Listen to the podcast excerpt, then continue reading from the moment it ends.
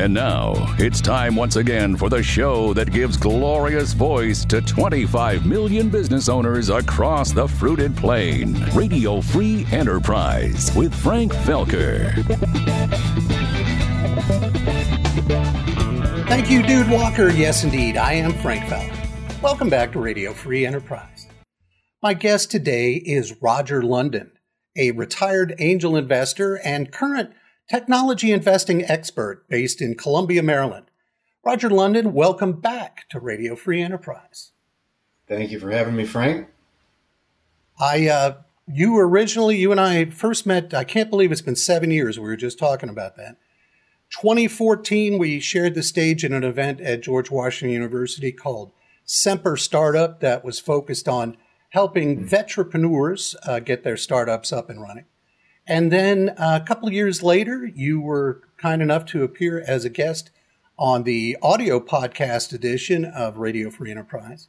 And now we're back together again to talk about something called SBIR and how it's a potential channel to help technology startups find their way to a point where they might be able to attract the attention of venture capitalists or the investment community at large.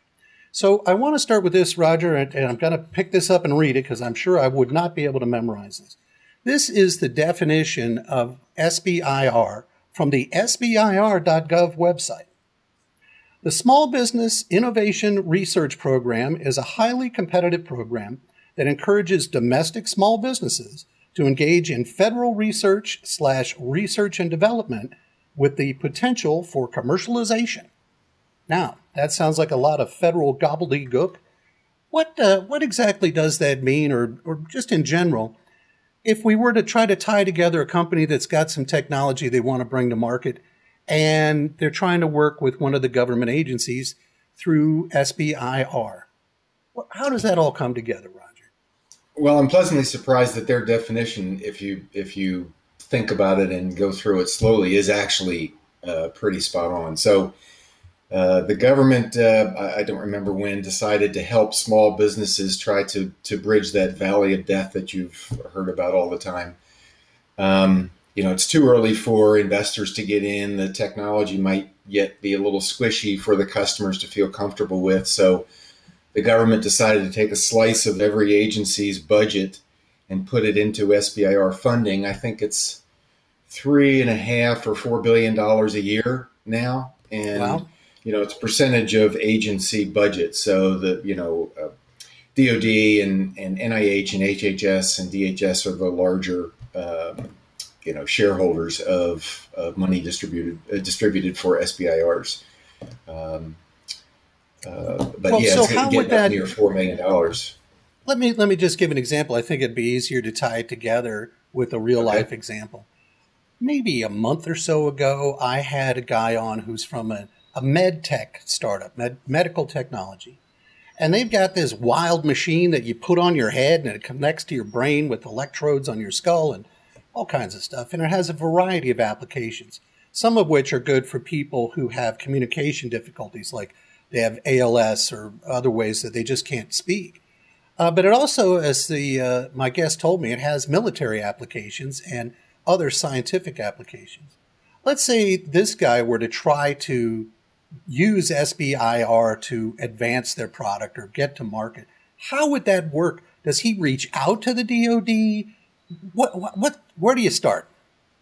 Sure. So some simple Googling SBIR, SBIR.gov. Um, each agency uh, issues BA uh, broad agency announcements, and they tell the public that, um, for instance, upcoming uh, for DOE, I think it's April uh, 21st is the deadline for one of their SBIRs. So they have a topic list on the website. Um, if you have a technology that addresses one of their high areas of need, one of their high energy targets, um, then you submit an application for it. Uh, it goes sequential. There's a bit of a sequence to it. So SBIR ones is uh, fifty to two hundred fifty thousand dollars. It generally takes six or twelve months for you to to um, start the testing. And the SBIR one purpose is to validate the tech, you know, to prove okay. that it works, whether it's just a mathematical model, whether it's on a lab bench, just prove that the tech works. Um, if you get the SBIR one and you uh, prove that it works, you can submit for an SBIR two. SBIR twos, then so your medtech company could uh, could prove that their technology works, and then in six or twelve months they could reapply for a, a phase two. And phase two, again, depending on the agency, are like a half a million dollars to a million and a half. Oh wow! And you can use that money for a year to two years. Um, I find that most entrepreneurs try to milk out everything over those two years, and I'm constantly banging them on the head like you're getting the same amount of money. Can't sure. you, you know, accelerate time to market and get out there? You don't have to be two years. So anyway, so you can yep. use it up to two years, and so what you use that money for is ideally you have a a commercialization partner or somebody that wants to do an MVP test, a potential customer that's willing to a do a pilot test, product. Like so you can prove the MVP works in working conditions, right? Okay. In scale environments.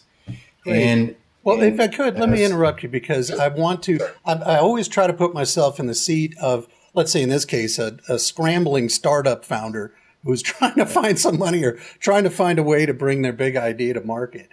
Um, so let me just make sure I understand. So these application periods only happen once a year. Is that correct? They it could be once or twice a year. They're spaced throughout the year. It's not the okay. same date every year. So it's not like I can just fill out an application anytime I want and see if anybody's interested. There are exceptions for the, but for the large part, correct. You have to follow a schedule. And then it's probably uh, more. It, is it a requirement? that my technology is in alignment with one of the things that the agency is interested in that you mentioned they would have a list of. If, if yes, my technology is not in alignment, am I wasting my time to put in an application? Um, most likely, because okay. you know, just like when you go to an investor, you're not you're you're competing for the dollars that they're going to spend somewhere. And so if the investor has priority needs, they put those dollars against that. It's the same with the agencies. So you may have a great technology that could solve huge problems, but if it's not, you know, a high demand for them, it doesn't matter. That makes perfect sense. And I'm so glad I asked you that question because just like within an investor, they are an investor. And yep. uh, so yep. you've got to be in alignment with what they're thinking. Okay, so then let's say you said this one was coming up in April. Let's say I put in my application how long before I hear whether I've been accepted or not? So it's and it has been accelerating. Uh, okay. They've gotten better at it. Um, so it takes a month to a couple of months, a few months, depending upon the agency. Used to take six months or eight months, okay. right? Yeah, I was going to say that sounds pretty fast for the feds. Yeah, it, it is, and um, like so many things I want to say. I want to make. I don't want to leave anything well, out, but uh, I'm trying. Part of my job here is to try to guide you down the path uh, from the perspective of the questions that the person listening wants to know. And so, right here, what I'm trying to do is just take it through the sequential, okay. what happens next kind of thing. So, let's say it's 90 days, and I hear back. When do I get my money? Not too long after that. Really? Um, yeah. So, so this SBIR two, you know, if you hadn't uh, gotten a one and done well on it, you're not going to get a two. You can't just start in the middle. Mm-hmm. So for the folks who had a one for DOE, this specific example, and Department of Energy, mm-hmm. Department of Energy, and, and it worked out well, and their review board likes what they did, and they proved that they they proved what they said they they could prove. That's really the point. Mm-hmm. Uh, then they say, okay, so so for phase two, part of your application is up to a 10 or 12 or 15 page commercialization plan. So mm-hmm. you're going to tell them during or after your phase two how you're going to commercialize this. So they're really keen on not just investing into research for research's sake. The, the purpose of this, and they've gotten better at it over time, is to help things get into market. So uh, I can't tell you how many brilliant engineers and scientists I've talked to who had game changing stuff, but they had no idea how to get it to market. And so their commercialization plan really buried them because they just thought it was the magic mousetrap that everybody would, you know, Right. flock to, Mhm. where they didn't know how to sell it, right? They didn't know how to to to say the right messaging or they didn't know the true value proposition to the client. There's a, a lot of similarities in most SBIR winners Mm-hmm. of where their short their shortfalls are, and we can talk about that later. And I was going to say, and these are areas where you're able to really help them and, Absolutely. bring it to commercialization. And believe me, we will get to that. But as again, I'm kind of going down the yellow brick road one step at a time. Yeah. All right, so we won a phase one grant, and we get our money, and that's and we have to have 12 months. You say to spend that or to meet six to 12 milestones? months yeah Oh, okay. I, I always try to get clients to compress it because you, the, Right. there's time kills all deals right Yeah. you just shorten your time to market Got to have that sense of urgency, or you are lost. you really do Um, okay, and so then I apply for my phase two, and Yes. uh, what? And you just stated it, but if you could just quickly recap, what do I have to have done successfully during phase one to qualify? I had to prove the technology. Was there anything else I had to do?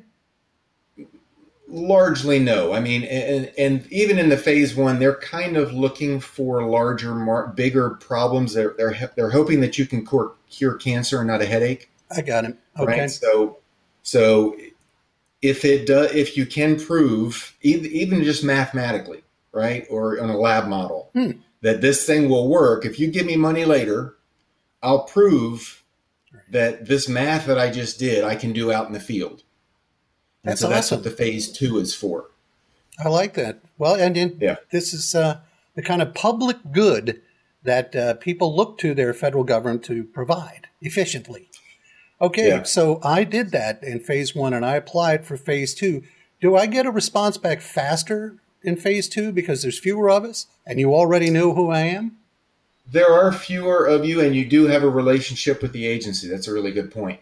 Mhm. Um, but but the the process still is the same, and and there's more to actually evaluate in phase two. The risk, uh, uh, something like thirty percent of all phase one winners get a phase two grant. So Wow. still That's a more pretty, than half don't get it. Um, yeah. Uh, but you know, it's just like with if you're thinking about the venture world, you know, uh, uh, how many people get a phase uh, a B round? Right. Got an A round, right? It just it keeps getting skinnier, right, as you go down. So it's just it's just the same. Okay.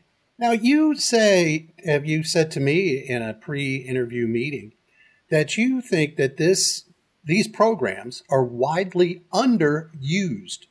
Why do you say that? How might they be better used? Well, I mean, you're getting the honestly the cheapest capital that you could. It's possible. Uh, it, uh, I mean, that is possible. So you're getting money that doesn't impact your balance sheet or your cash flow because it's not like a loan that you've got to pay back. hmm You're getting money that doesn't dilute your equity, which means you have more to negotiate with with investors later, or if things work out well for you, your pile is bigger, right? The government doesn't get any equity. And you don't have to share IP rights, intellectual property rights. So, I mean, this is one of those programs that I think does really great work. The more effective at it they get, the better. But a, a large driver at it was that old uh, chicken or egg um, problem was that you can't get investor money until you have you know a proven tech or customers or you know everything has been de-risked hmm um, but you can't do that unless you have some money so the purpose of this this government program is to try to bridge that gap where you can spend money on research because investors hate to spend money on research Right. right so you can develop the thing you can prove that it works. In phase two, ideally, you prove that it works with a customer in a customer environment, right? So it's not just working in a in a lab sterile environment. It's working out in the street with dirt and rocks and people stepping on it or whatever you know the tech That's is. great. Yeah. Um, and these are experiences that these types of technologists need to have because right, and then they can refine their widget based off of all the feedback, right? So. I want to make yeah. a, So one thing. Uh. I want to make sure that one thing's clear because I wasn't clear about this until I asked you previously.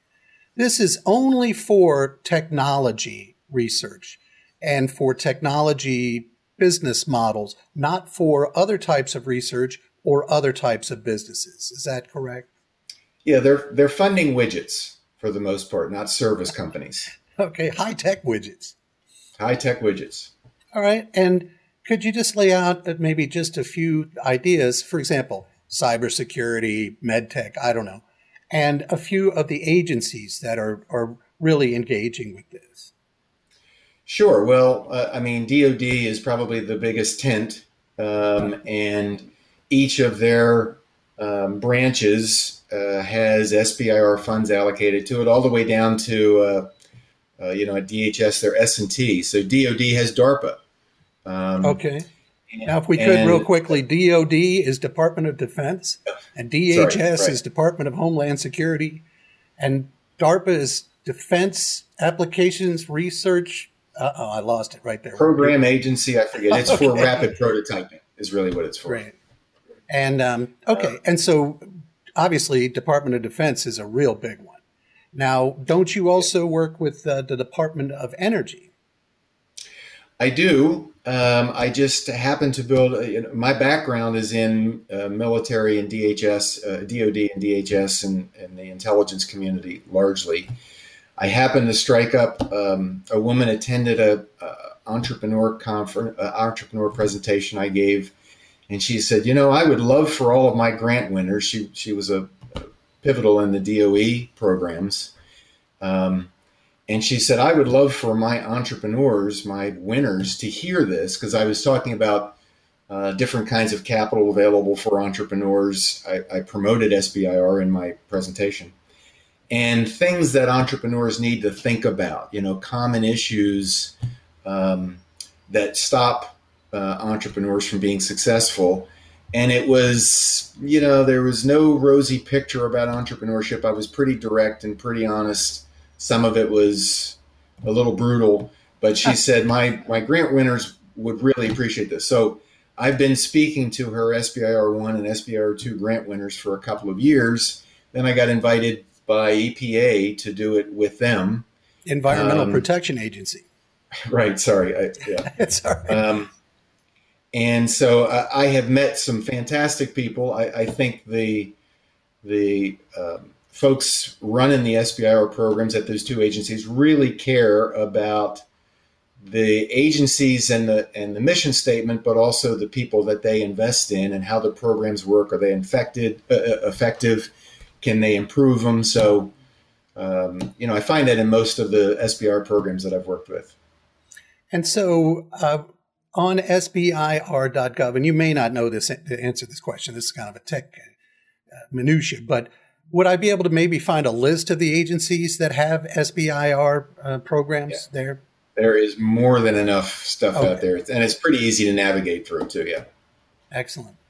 Okay, so I feel as though I'm getting a pretty good picture. I've got a, some kind of a widget idea, and I apply for and receive, we'll just say for the sake of argument, a phase one grant from Department of Energy for a new way of capturing solar energy or something.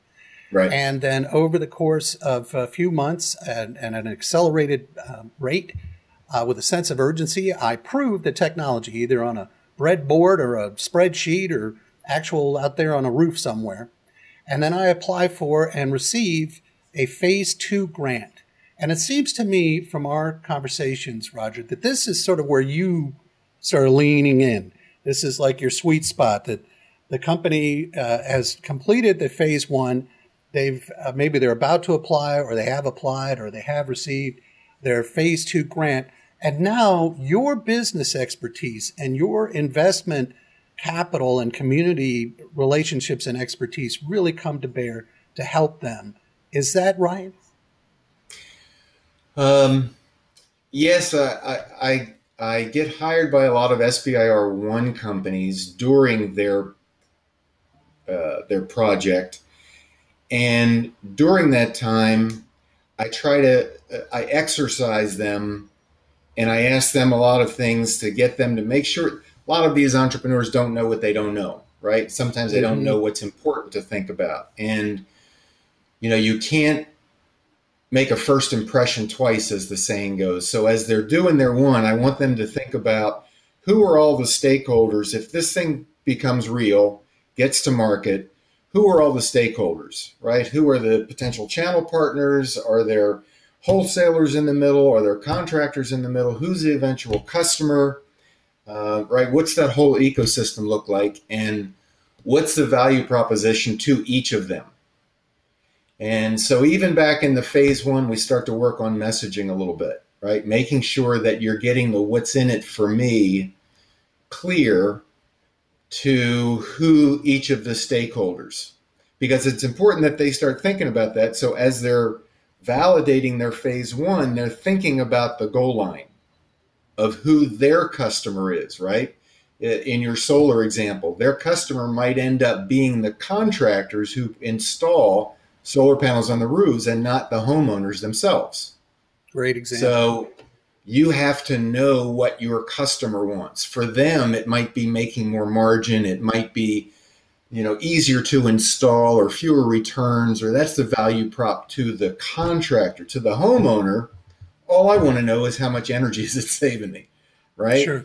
so the value prop changes for each of the stakeholders. Um, May, may I interrupt you? Because I, I have to figure that everything you just said there, all the questions that you posed and all the stakeholders that you identified, is that an area where most of these technologists, like you said, they didn't even know what they didn't know, that, they didn't even think that these were things that they needed to take into consideration. yes and especially early in a phase one. And considering that when you're done your one you apply for the two and part of it is a commercialization plan so you have to have thought of these things in your commercialization plan and clearly articulate we know who the stakeholders are. We know what the value prop of our tech is to all of them here's what we think it is here's how we're going to play in this ecosystem.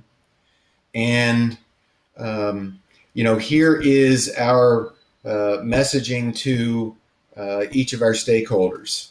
You know you you also have to have um, your go to market plan and the commercialization plan for phase 2 Mhm. so you have to start thinking about and actually DOE and all agencies have a little market research money that they have a contractor that will do market research for you. So I try to have them maximize the market research from these other from these contractors for for the agencies to say make sure that they research who the stakeholders are right? And um, if you when you do the go to market who are you going to go to market with? Make sure they've done the research to show you who that is because when you do the commercialization plan for your phase two app you have to have a go to market strategy.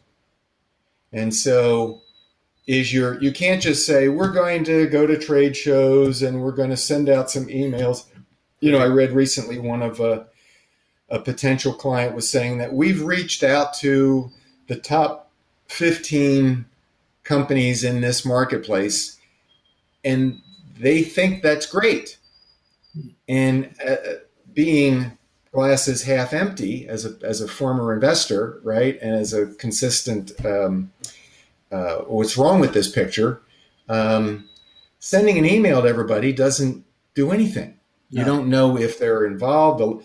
You know if you if you survey 100 people and ask them if they would like this product if all 100 say yes all you know is that 100 people would like this you still have zero customers Right. right, but a lot of entrepreneurs hang their hat on people like something right Well, and as you Um, and I know, until somebody pulls out a checkbook or a credit card, right you got nothing. You got squat right and the check cleared right, that's right. Yeah. Okay, now with that in mind, I'm trying to think. Didn't you talk about it in our previous uh, conversation about the idea of even getting them in a relationship with a prospective client? In other words, a company that will help them test their widget, and if it works, will at least through you know agree to uh, verbally will will become a customer. Is that something you help them with as well? Well, I help them evaluate the terms. I don't do any specific negotiating for them, right? or I don't okay. go find a company for them, Oh, but they'll they'll say, "Oh, this company has a standard sheet that they, you know, co- contract that they do," and we look through the terms and see if there's, you know, minimum standards and timeframes, and you know, what we're really looking for is something like a contribution agreement. The entrepreneur is going to bring this to the table. They're going to contribute this. It's this much tech. will help update your manufacturing line. We'll pay for these things that have to be adjusted in your manufacturing line. Um, you bring your resources of the plant and the manufacturing line to bear, and then we'll test it in one of your, you know, maybe it's a system of a larger, uh, it's a component of a larger system. Mm-hmm. So then we'll put our new widget that we both built into your, you know, systems that you sell, and we'll test it. We'll make sure that it is 20% faster and 30% lighter and cost 10% less to build and you know blah blah blah all of these things that we thought it would be mm-hmm. we want to prove the value proposition during phase two now um, and i want to put the link to our previous interview and i will put it in the show notes for this interview but we talked a lot and you know how does a company communicate with the investment world and what is it that investors want to hear and you talked about green lights and red flags and all kinds of stuff. And I'm sure all of this applies here. Um, but with a lot of times when a startup company that's not doing SBIR brings in investment capital, one of the things they're looking for is a strategic investor. Maybe this person has a Rolodex where they know you could partner with this guy. I know this guy from 20 years ago. This company over here, I know will buy this widget if it works. It seems as though that's sort of absent from this, and maybe it's okay because they haven't gotten to that point yet.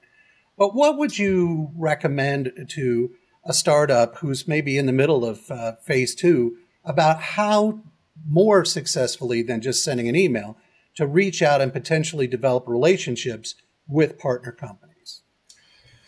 So, I mean, how to market to them is a long, you probably know marketing better than I do. Uh, the actual tools, I work with the marketing uh, firm Optimotive that does uh, this, but um, the the way that they do it uh, depends on who you're trying to build a relationship with.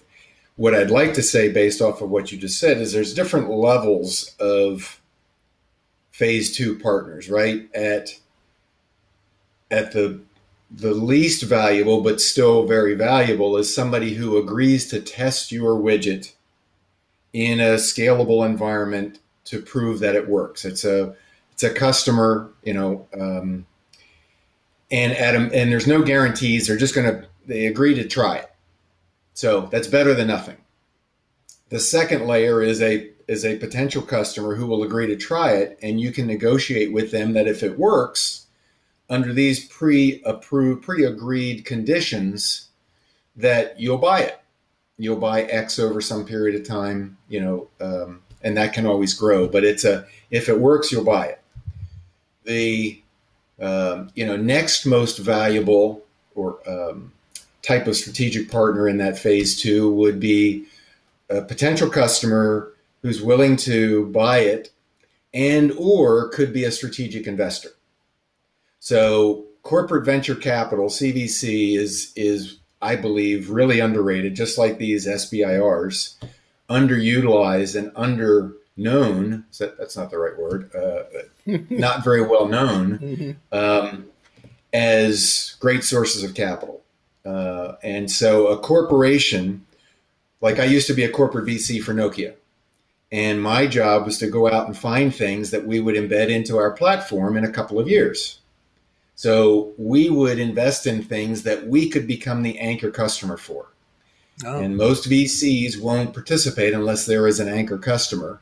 So we took out the risk for other investors as Nokia uh, by investing in something, you know, getting all the hair off of it, trying it, putting it in our platform, and now we've got to we're we're putting our money where our mouth is. Now other VCs will clearly follow that investment in later rounds because it's the market has proven it will adopt it, right? That it's interested. This is such great information, Roger. I really appreciate you sharing okay. your experience. Now, let's say we're coming to the end of the uh, phase two. And uh, I love that, you know, get all the hair off of it. But we're coming to a sort of a hairy period here because now, you know, we're running out of that sweet federal money and we've either done or we haven't done what we had set out to do. What, what does success look like coming out of phase two?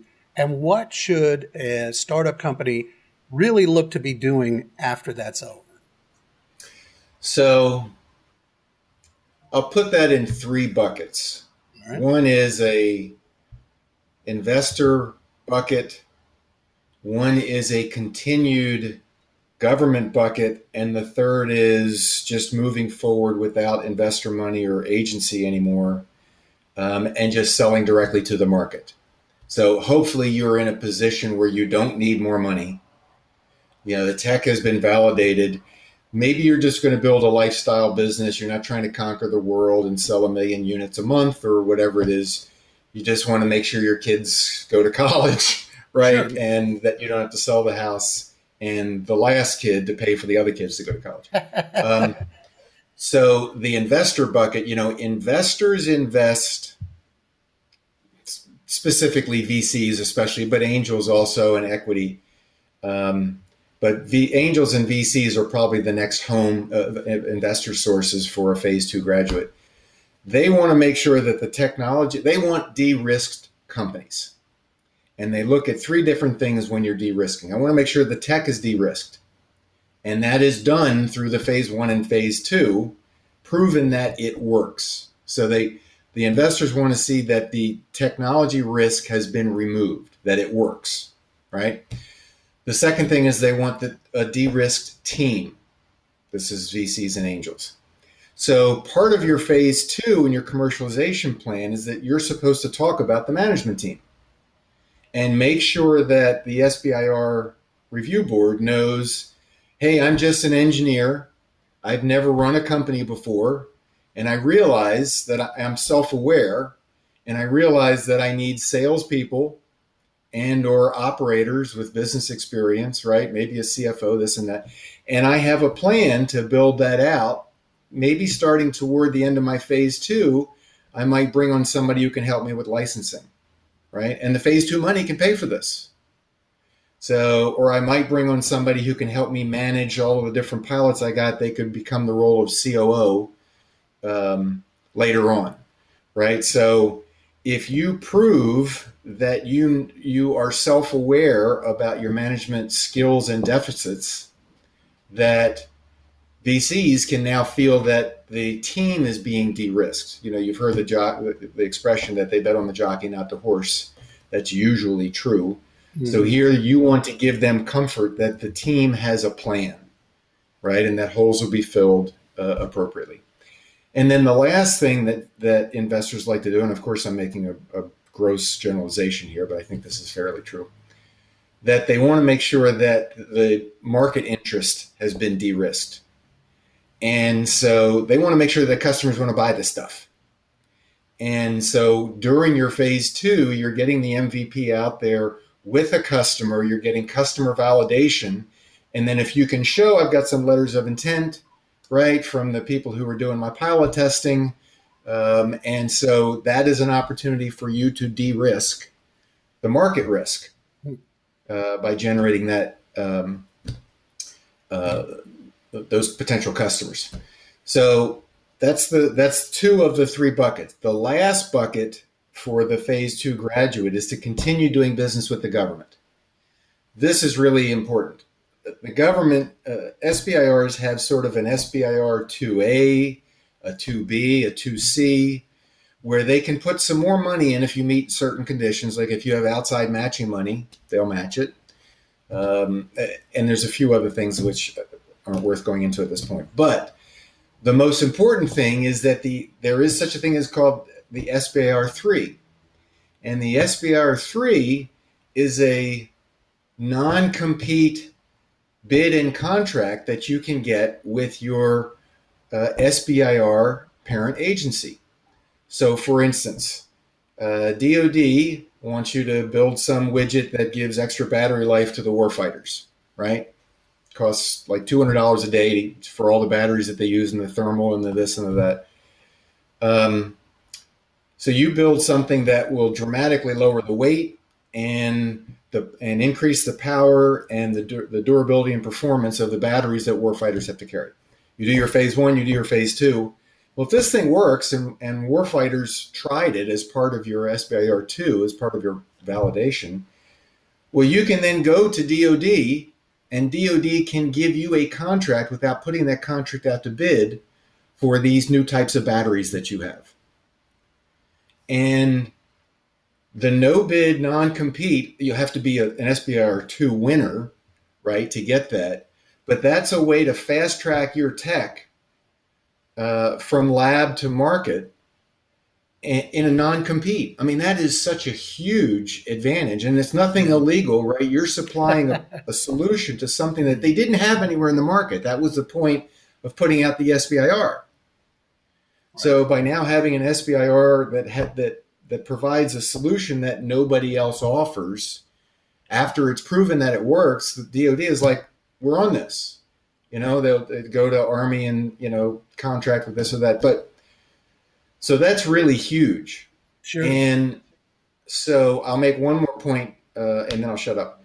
Um, the difference between getting a grant with DoD and the grant with getting uh, and with getting a grant at NIH, for instance, is National that Institutes NIH of Health.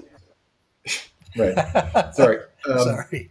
And NIH doesn't own hospitals, pharmaceuticals, or any of that stuff. So it could never be an SBIR three winner, mm-hmm. right? DoD buys and uses the stuff, right? They got the Army and the Navy and the Marine and all these people. DHS buys and uses the stuff, hmm. but EPA is a guidance agency, is a rulemaking agency, right? So if you build a great new solar panel for your roof, EPA doesn't have anywhere to install those. That's very interesting. Right? Or DOE doesn't. Mm-hmm. So if you have something that is energy saving and you could get a grant at DOE, or you could also get it at DOD because it helps the warfighters or DHS because it helps Border Patrol or whatever.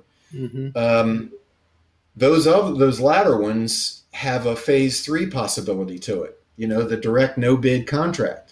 Now, I would offer, I would suggest that you try for both grants. You can't get two grants at the same time to do the same thing. Okay. So if you got approved by both, go with the DoD one, right? But in case the DoD one didn't work, you could still get DOE to fund your research, right? And get you to the proof of concept point, get you to the MVP trials, and now you're sort of on your own for the phase three but it's still the free money, right? It's not a loan. You don't have to pay it back. It's all, still all those great advantages. Hmm. That is a great nugget to take away from this conversation. Crazy. Now, we're just about out of time, Roger, but there's a couple of, I wouldn't say personal questions, but more about you that I'd like to ask. And uh, I want to start with this, which is, you know, you're at a point in your investing career or your life and whatever. You don't need this. You don't need this aggravation. Why? Um, what is it that brings you to wanting to help uh, these companies that are trying to find their way through this process? Um, it, it is. I, I am semi-retired now. I work with a lot of these kind of entrepreneurs, but I have always uh, been energized by um, innovation, by entrepreneurs.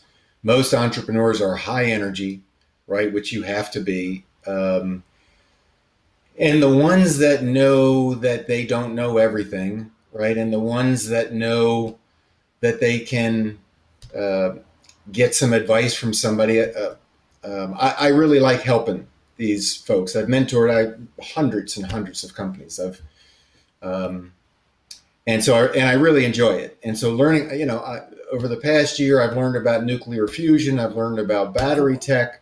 I've learned about solar. Um, I've learned about water purification and underground. Uh, what you call them? I, I forgot the word already. Uh, um, aquifers and water tables. Aquifers. Thank you. Mm-hmm. Um, so I'm learning about all these new cool things, and you know, I know enough to be dangerous at a cocktail party or something. I still couldn't, you know, I still don't know a lot, but I, I really like helping the entrepreneurs, and and I see myself as sort of an overwatch position, making sure that they don't step on any landmines. Hmm.